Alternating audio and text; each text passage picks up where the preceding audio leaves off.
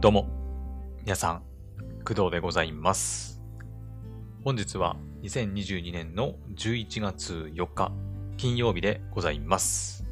現在の時刻は朝の7時43分ですね。はい。まあ、ちょっと遅いかな。うん。いつもと比べてもさらに遅いような気がします。はい。えっ、と、昨日はですね、えー夜、えー8時半から、えーポポさんとラジオトークの方でね、はい、まあ1時間半ですかね、はい、アニメについてお話しさせてもらいました。はい、まあ来ていただいた方、で、アーカイブで視聴してくれた方、まあいるかな？うん。はい、ありがとうございました。いや、本当にね、あの、昨日も結構ね、はい、盛り上がりましたよ。うん。えっ、と、昨日はですね、まあ、2022年の秋アニメが、まあ、だいぶ出揃っていたというのもあって、まあ、どちらかというと新しい作品というよりは、まあ、すでにね、話したアニメの、まあ、今週入った話の話がね、多かったかな。うん。まあ、ボッチ・ザ・ロックとかもそうだし、あと何の話したんだっけ？あとね、えっと、ちょっと私もね、昨日夜話した内容あまり覚えてないんですけど、ね、もう昨日話しといてなんだよって感じかもしれないんですけど、昨日何話したんだっけな？うーんとね、まあ一応ね、今回の本題でもある、えっ、と、アークナイツの話もね、はい、したりとかはしたんですけど、うん、そうだね、まあ基本的には、うん、ボッチ・ザ・ロックとか、かな？あ、影の実力者になりたくての話もしましたね。はい。まあ私はちょっと4話までしか見れてないんですけど、ポポさんは5話までね、視聴されてるということで、はい。なんかすごい今ね、ハマってるらしいですよ。影の実力者になりたくて。あの他の人には、ちょっとね、強くおすすめはできないんだけど、自分だけ密かにすごい楽しみにしてる作品って言ってましたね。はい。まあすごい気持ちはわかるけどね。うん。まあそんなところですかね。まあ、ボッチザロックに関しても、第4話かな？うん、ジャンピングガールズまでね、見た話とかして、はい、盛り上がりましたよ。まあ、来週からはね、ちょっとどうなるかね、わかりませんけど、本当に来週以降ってなると、それこそ今日からね、もうすでに配信が始まってるカンコレ？いつかあの海でがね、まあ今日から始まってますけど、まあ、その話をね、したりとは、したりするとかは思うんですけど、うん。まあ、それ以外の話題がね、うん、あるかなっていうところですよね。まあ、今週のボッチザロックっていう感じで、ポポさんが一番ハマってるね、ボッチザロックについてはちょっとお話しすることはあるかなとは思うんですけど、うん。まあ、だからちょっと来週以降はね、ちょっと、なんかネタを考えておかないとね、はい、さすがにネタ切れになっちゃうのかなと思ってますんで、はい。まあちょっとポポさんといろいろ相談しつつね、決めていきたいなと思っております。はい。あ、で、あのー昨日のね、配信のアーカイブを、えっ、と、配信終わった後すぐね、私自分で確認したんですけど、例の、あの、私の声がちっちゃくなっちゃうっていう問題。で、えっ、と、一応対策としては、ラジオトークのボリューム、うん、アプリ上の、要はボリュームっていうのがいいのかな。うん。えーラジオトークでそのトークできるようになると、設定の画面からね、こう音マイクの音量設定がこうバーでいじれるんですよ。ババーっていうかその、左にやったり右にやったりで。で、右にやるとマックスになって、えーっと、一番左にやると最小。ん？一番右にやるとマックスか。になるんですけど、まあそれでね、一応私はマックスまでボリュームをね、上げて、で、やりました。はい。で、ポポさんはね、半分くらいだったかな。ちょっと忘れたけど、半分よりちょっと大きめだったかな。うん。みたいな感じで、昨日ね、はい、やってみて。まあ途中ちょっとポポさんがね、えっ、と、スマホの充電のバッテリーか、バッテリーの関係で、はい、イヤホンを、っていうかマイクをね、ちょっと変えることにはなったりしたんですけど、えっ、と、一応その流れでやって、で、アーカイブ聞いてみました、自分でも。はい。まあ、実際に昨日のアーカイブ聞いてもらった方はわかるかもしれないんですけど、えっ、と、今度はですね、逆にポポさんの声がなんかちょっとちっちゃくなっちゃったっていうね、ことになってしまって、難しいんだよね。うん。どちらもちょうどいいボリュームで、うん、配信するっていうのがなかなか難しいなと思いました。はい。他のなんかそのコラボとか、コラボっていうのかわかんないけど、複数人でやってる人たちの配信ってどうなってんのかな？ちょっと気になりましたね。うん。なんか、どっちかを上げたらどっちかが下がって、またどっちか上げるとどっちか下がってみたいなね。うん、なんか、どうなんだろう、ボリュームが大きい方に、なんか、なんていうの、自動的に声がこう、でかくなるみたいな機能でもあるんですかね。うん。なんかいまいち、ね、その辺もっとこうさ、うーん、なんだろうね、こうゲージ？まあ、それこそ今ね、私は Adobe のオーディションとかで収録してますけど、あの、まあ、なんていうのマイクのレベルっていうのかな。こうメーター、メーター？ゲージ？こう緑と黄色と赤のさ、ゲージがあって、自分の声がもう、なんていうの、まあ、音割れするレベルでこう、バーンって出ちゃってるのか、まあ、ちょうどいいボリュームのね、黄色だったりとか、うん。まあ、ちょっと音が低めの緑とかさ、そういうゲージがさ、あらかじめこうマイクの入力によって、ね、出るように、ね、出てれば、あ、自分の声今こんな感じで出てるんだってわかるんだけど、アプリ上でね、その、バー、その、シークバーか、シークバーだけでの調整だと、ちょっとわかんないんだよね、本当に。うん。ちょっとね、それに関しては本当ラジオトークさんに何とかしてほしいなとちょっと思ってます。はい。ね。難しい。うん。だって前回の配信とかも、一応リスナーさんの一人に、あの、実際に聞いてみて、今どうですかって、二人の声聞いてみてどうですかって聞いて調整したにもかかわらず、私の声小さかったからね。うん。だからね、難しいんだよね。はい。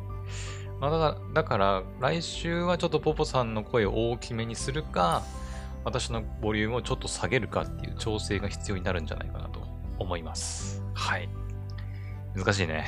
まあ、この辺はやっぱ回数を重ねていって、ね、うん、調整していくしかないのか、ベストな部分を見つけるというかね。うん。はい。まあ、なので、ラジオトークのアーカイブはちょっと聞きにくいかもしれないんで、えっと、まあ、数日中に、えっと、ポッドキャストの方でアーカイブが上がると思いますんで、はい。あの、もし昨日の配信のアーカイブ聞きたい方は、そちらで聞いた方が、まあ、聞きやすいかもしれないですね。うん。はい。なので、もしよければね、ポッドキャストの方もチェックしてもらえるといいかなと思います。まあ、できればね、あのライブ配信来てもらえた方が、あのコメントとかね、読みつつ、私たちもやっていけるので、はい。楽しいっちゃ楽しいんですけどね。はい。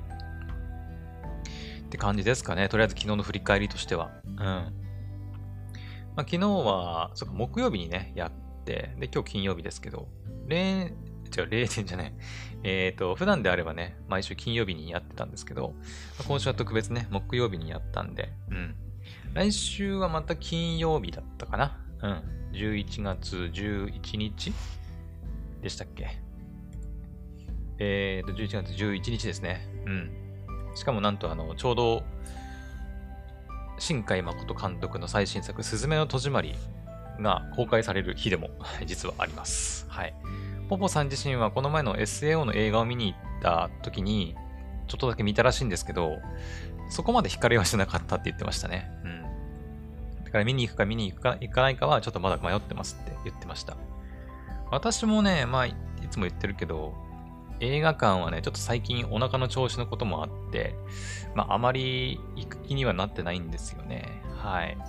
まあ、なので私もちょっとまだわかんないです。うん。まあお、お腹の状態とか、やっぱどうしても行きたいなってなったら行くかもしんないけど、まあ、後々1年後ぐらいにね、あの、配信されるのを待ってもいいっちゃいいかなっていうふうにも感じてます。はい。まあ、なので来週、ね、11月11日すぐに、あの、夜ですから、まあ、例えばその日にね、公開当日に映画見に行って、すぐに感想を話すみたいなことはちょっと難しいかもしれないですね。うん。はい。って感じです。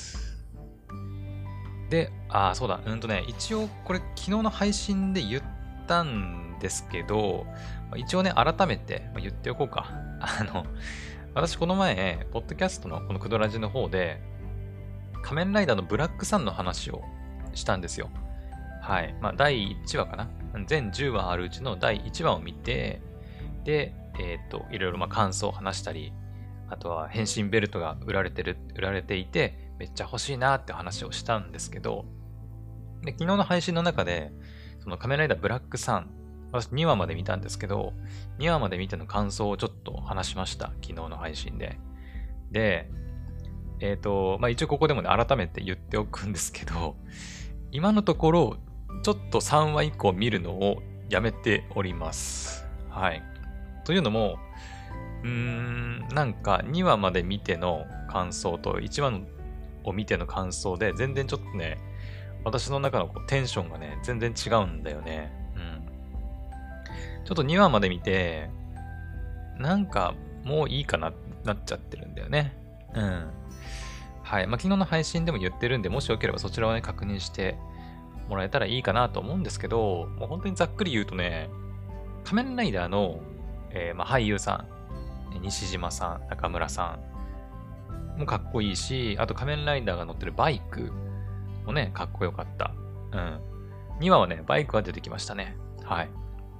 で、まあ、変身ベルトのデザインも、まあ、公式サイトとかで見ながらね、めちゃくちゃかっこいいし、仮面ライダーのデザインもすごいかっこいいんだけど、あのね、2話の時点でもね、未だに変身しないんだよね。仮面ライダーに。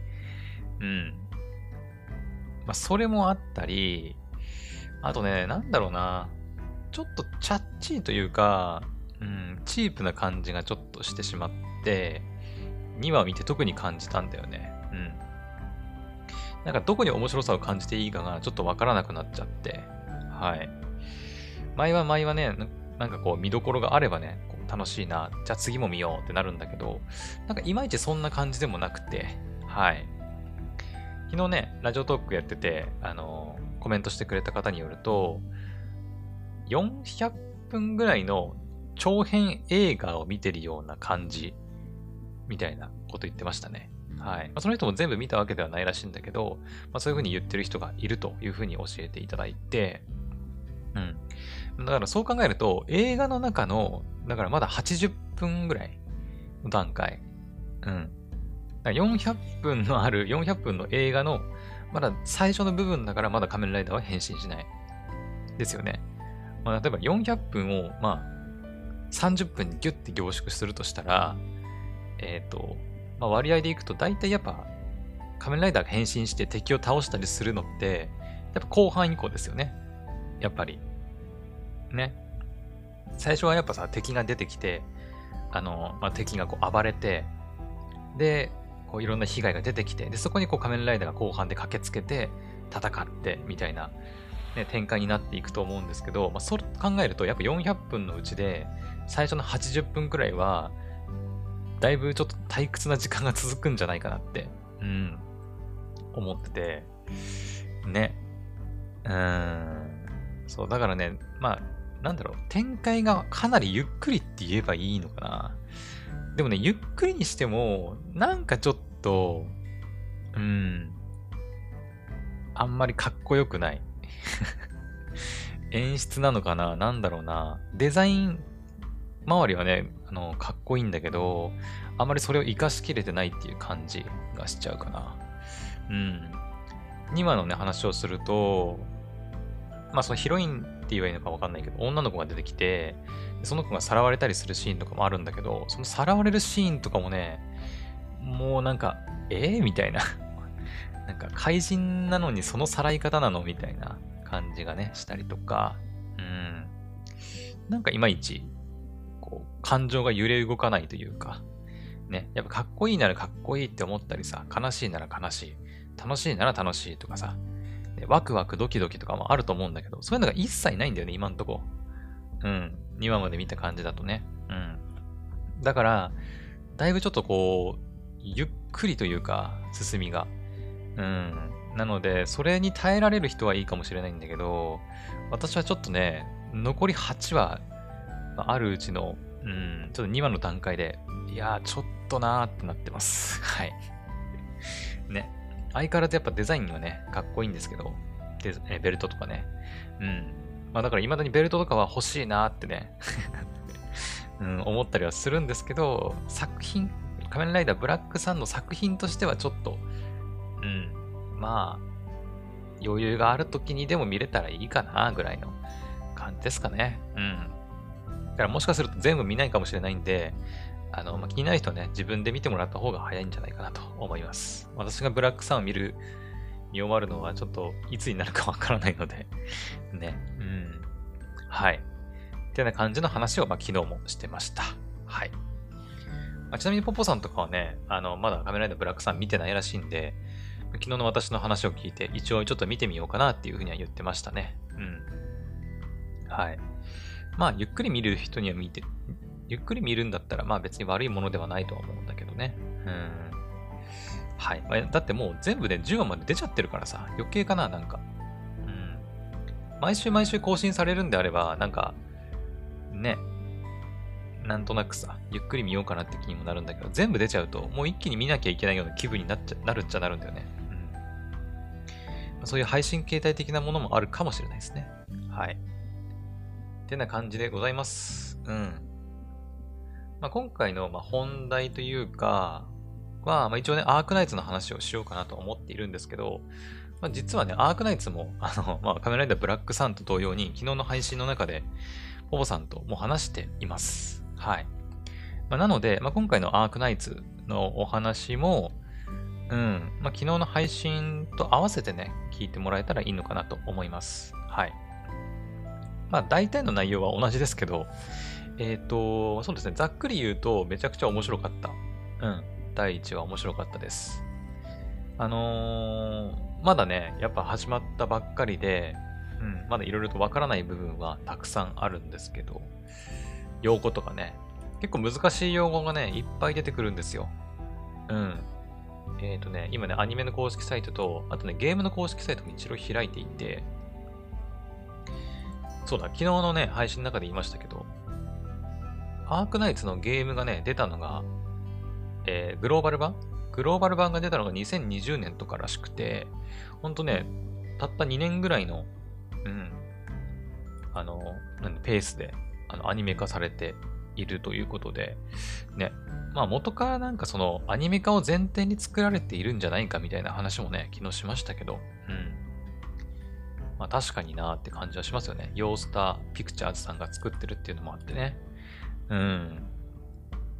一応イントロダクションちょっと見てみましょうか。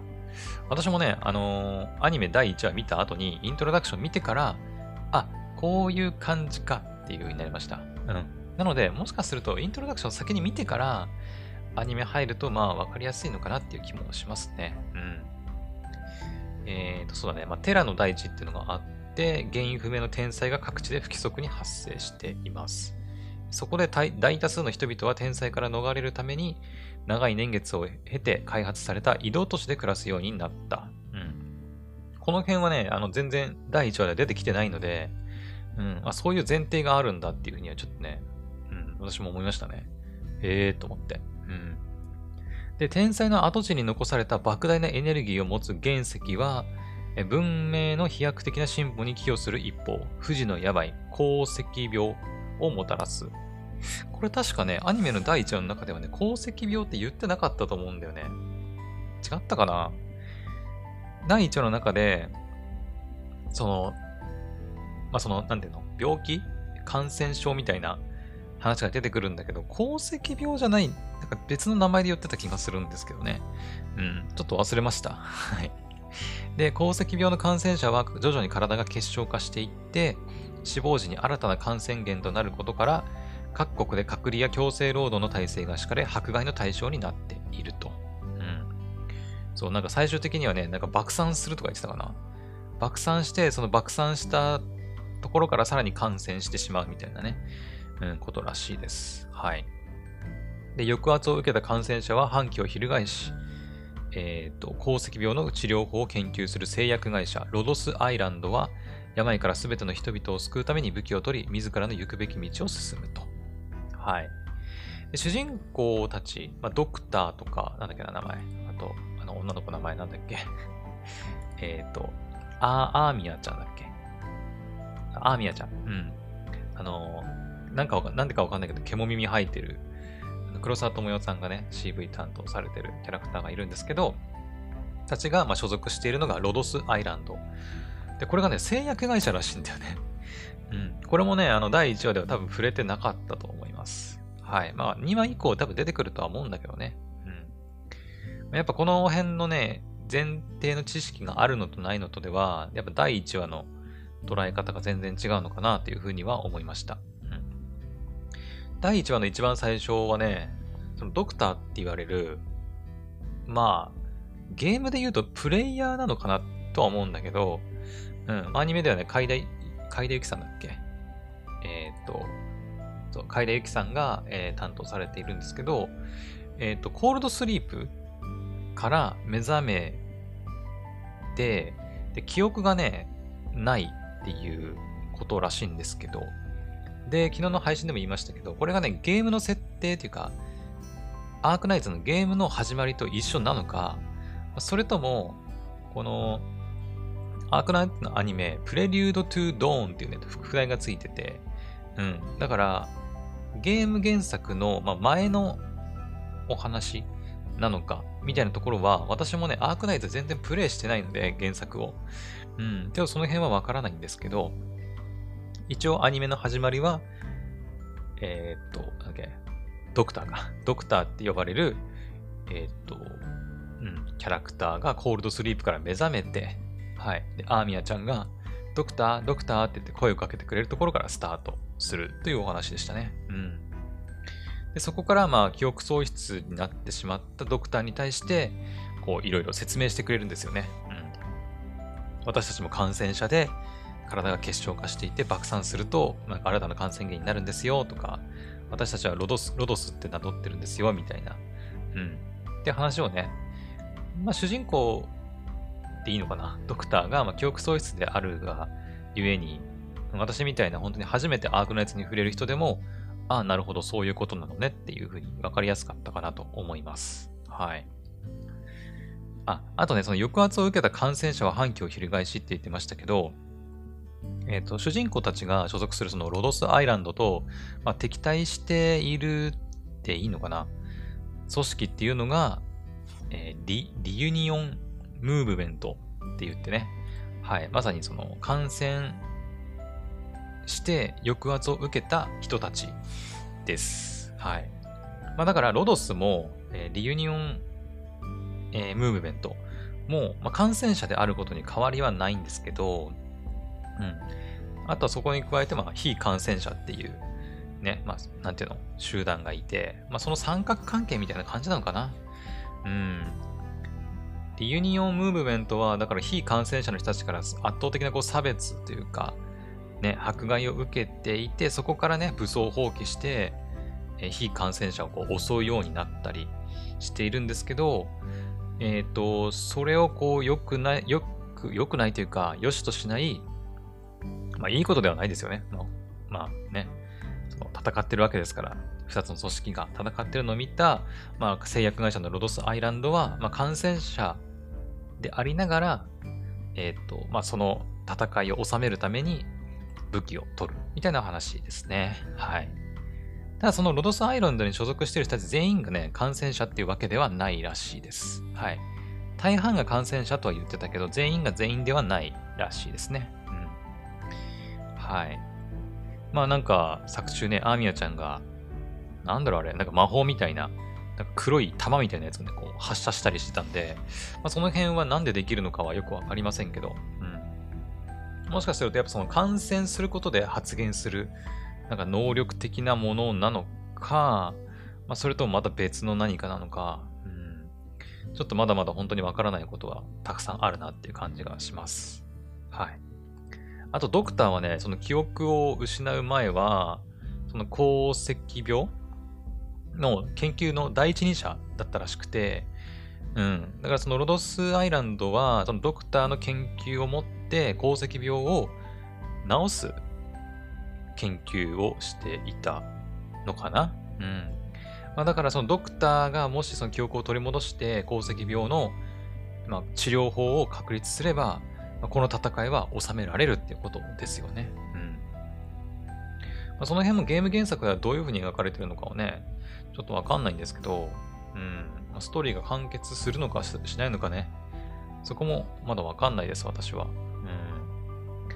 まあ、だってこれ完結しちゃったらゲームサービス終了、終了までいかないかもしれないけど、うん、ね、物語終わっちゃうからさ、うん、あれですけど、アニメではどこまで描かれるかはちょっと気になりますね。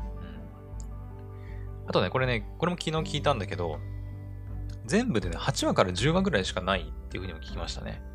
うん。まあ、普通アニメだったら12、3話ぐらいまであるんですけど、このアークナイツ、えー、プレリュードトゥードーンは8話から10話で構成されているらしいです。うん。まあ、本当のところはちょっとわかりませんけどね。うん。ちょっと少なめなのかな。はい。ただ1話見た感想としては、本当にね、アニメのクオリティもすごい高かったし、あの、アークナイツって前からね、ストーリー結構重いというか、うん。まあ、あまり見ててこう、ケラケラ笑えるような作品ではないですね、やっぱり。うん。全体としてはやっぱ暗い印象を受ける作品ではあるんですけど、まあでもそこがちょっとこう面白いというか、うん。それこそさっきの仮面ライダーブラックさんも大人向けって言ってて、全体的にトーンが暗いというか、うん、暗い話ではあるんだけど、なんだろうね。何が違うんだろうっていう感じはしますけどね。うん。わかんないけど、あの、ただ暗いだけじゃなくて、そこにこう、やっぱ組織のこうやりとりだったりとか、組織同士のね、こう戦いだったりとか、そういうのがね、やっぱ描かれていて、すごいワクワクするというか、うん、今後どんな展開になっていくか気になるっていうふうには思わせてくれましたね。ちょっと仮面ライダーはそこが足りなかったのかななんか。ちょっとわかんないけどさ。ね。うん。まあ、比べるものではないとは思うんだけど。はい。って感じですかね。うん。ストーリー。第1話。プレデスティネーション覚醒。うん。そう、ドクターが覚醒するところから始まるってさっき言いましたよね。はい。で、あとね、そうだ、あのね、このドクターっていうのが、まあ、さっきね、その感染、鉱石病の研究の第一人者って話もしたんだけど、なんかすごいね、指揮能力を持ってるらしくて、あ指揮っていうのはその、その部下とかたくさんの仲間たちをこう命令、指揮して、えーまあ、戦わせるというか、うん、そういう能力も長けてる人らしくて、うん。で、アーミヤちゃんが、その、ドクターならできますって言ってね、なんか謎の端末を渡すんですよ。えっ、ー、とね、PRTS だったかな？みたいに書かれた、なんか、please, なんか、please log in みたいな感じの、あの、音声が流れるんですけど、指紋認証でログインできるらしいんですけど、でそれを使うと、なんか、ドローンとか使ったりして、いろいろ指揮ができるらしいんですけど、それもね、よくわからないです、まだ。急にスマホみたいに出てきて、うん。これってなんかプレイヤーがスマホをゲットして、その中でアークナイツをプレイしてるみたいな感じ？とか思いながらね、うん。思ったりしたけど、ちょっとよくわかんないです。それが何なのかもね。うん。はい。ですかね。あとは、あとはキャラクター、ドクター。結構ね、キャラクターもたくさん出てくるみたいなんですけど、うん。アニメの公式サイトを見る感じだと、ロドスアイランドっていうね、まあ、ぶなんていうの、組織と、えー、リユニオンムーブメントっていう組織がね、二つ書いてあって、うん。まあ、この二つの組織の対立っていう形なのかな。うん。まあ、非感染者の組織みたいなものは出てきてないですね、今のところね。はい。あと謎なのは、あれですね。歌われるものみたいになぜかね、その女の子たちみんな、耳って言えばいいのかな？うん、獣耳みたいな耳が生えたり、中にはあとなんか天使の輪っかみたいなのがついてるキャラクターがいたりするんですけど、これは何なんだろう？人間じゃないのかな？うん、よくわからない。うん。まあ、歌われるものにはね、その耳が生えたりしてる、尻尾が生えたりしてる理由っていうのがちゃんとあるんですけど、まあ、このアークナイツにおいて、このキャラクターたちに耳とか、尻尾は生えてなかったかな。うん。まあ、獣耳である理由は何なのかっていうね、うん、のも出てくるのかもしれないね。もしかすると。はい。まあ、鉱石病にかかった人が全員そういう風になるのか、それともなんかはたまた別の理由があるのか、うん、ちょっとその辺はまだまだわからないことだらけという感じですね。うん。はい。まあでもね、あの、キャラクターはすごく可愛いですね。あの、獣耳大好きなんで私もね。うん。はい。まあ、だから今後ね、いっぱいキャラクター出てくると思うんで、期待して待ちたいと思います。はい。あとはそうだね、うん。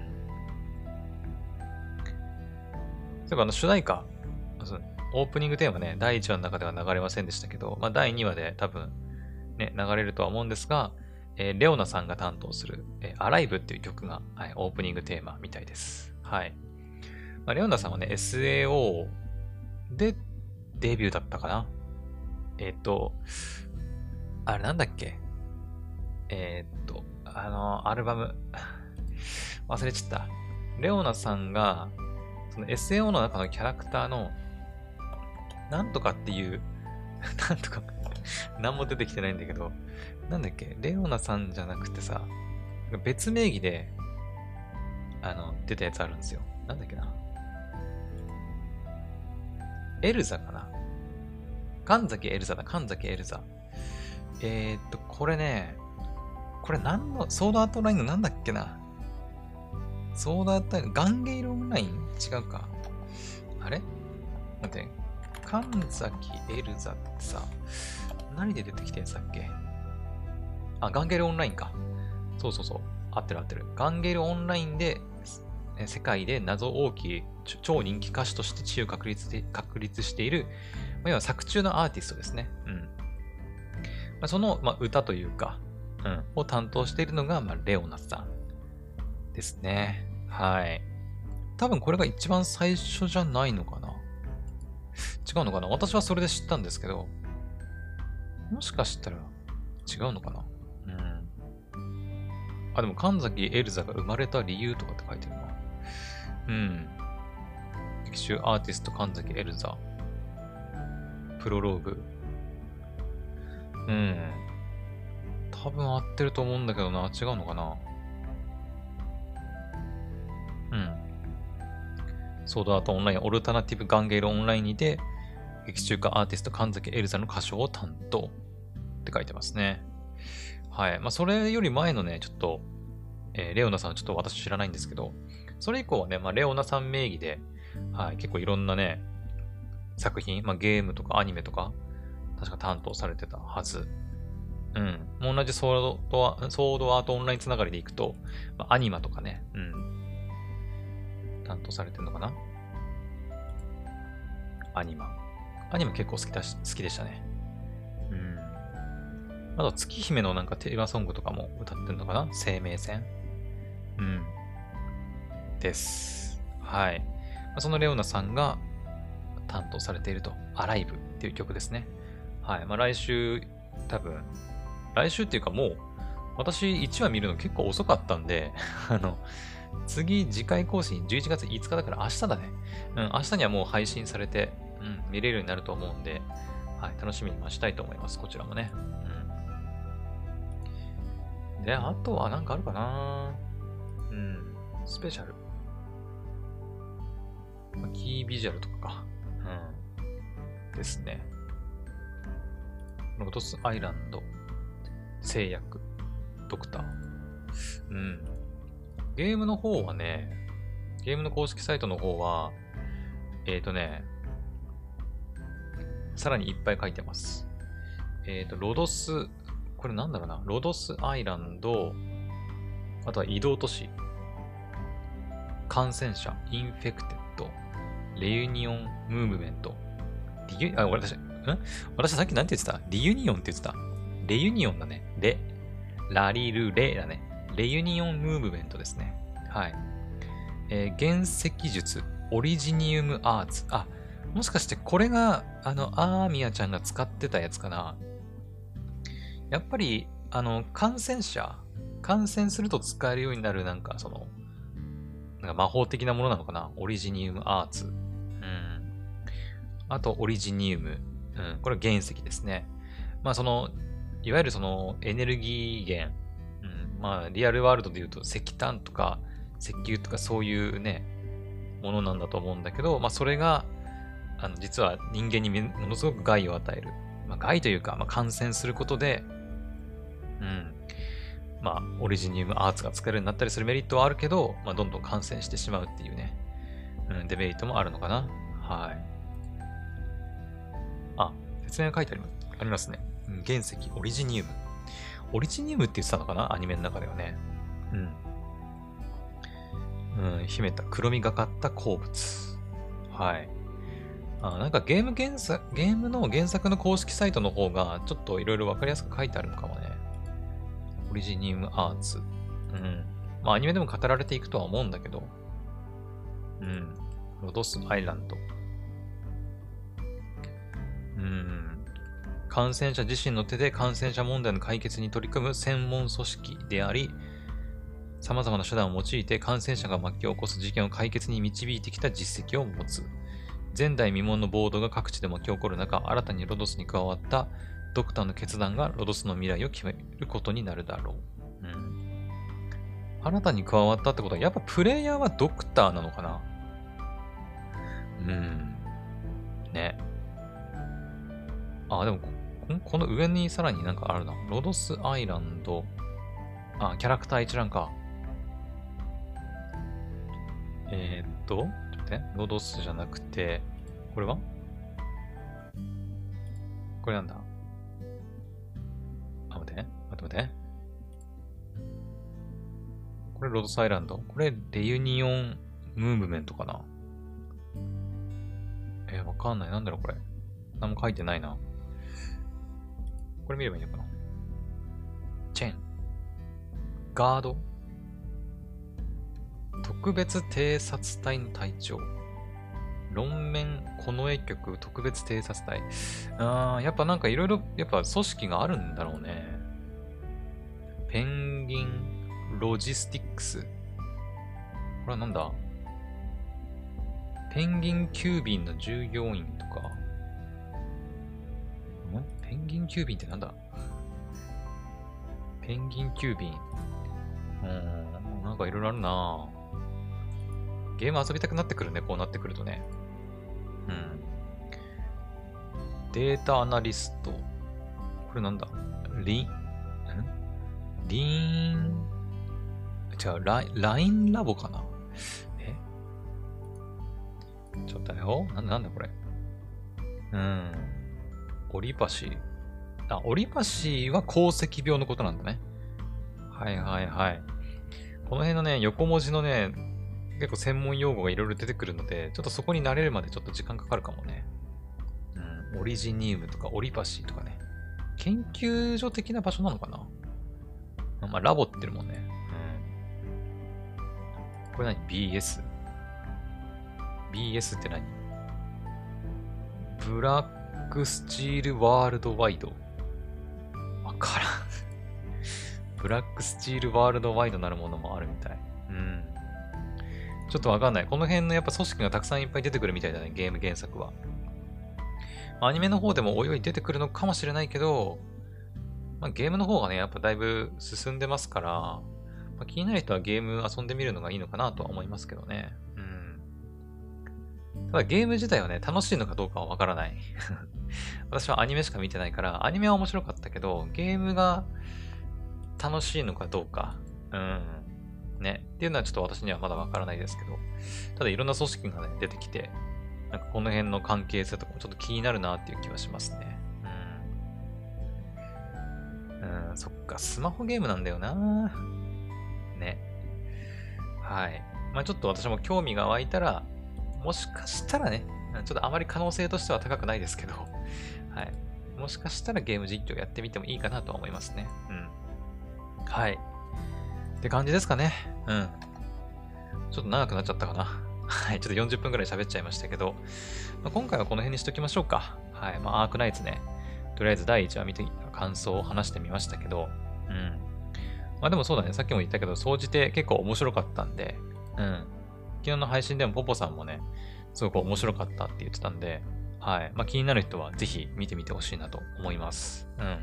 こう、ダークなストーリーというか、まあ、だいぶちょっとこう、重い話ではあるんだけど、うん、ただ重いだけじゃなくて、いろいろね、こう、なんか、組織同士の戦いとか、うん、ね、結構面白い要素たくさんあるなと思うので、ぜひ見てみてほしいなと思います。はい。というわけで今回はこんな感じですかね。うん。はい。まあ、今回というか今日は、えっ、ー、と、そんなにアニメ見るもの多くないので、うん。金曜日がね、そんなに多くないんですよ。更新される数がね。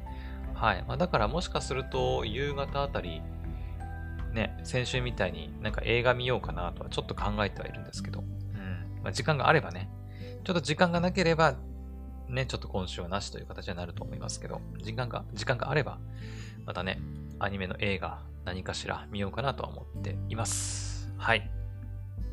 まあそんなところですかね。OK。それでは、えー、今回の配信はここまでにしたいと思います。また次の配信でお会いしましょう。バイバイ。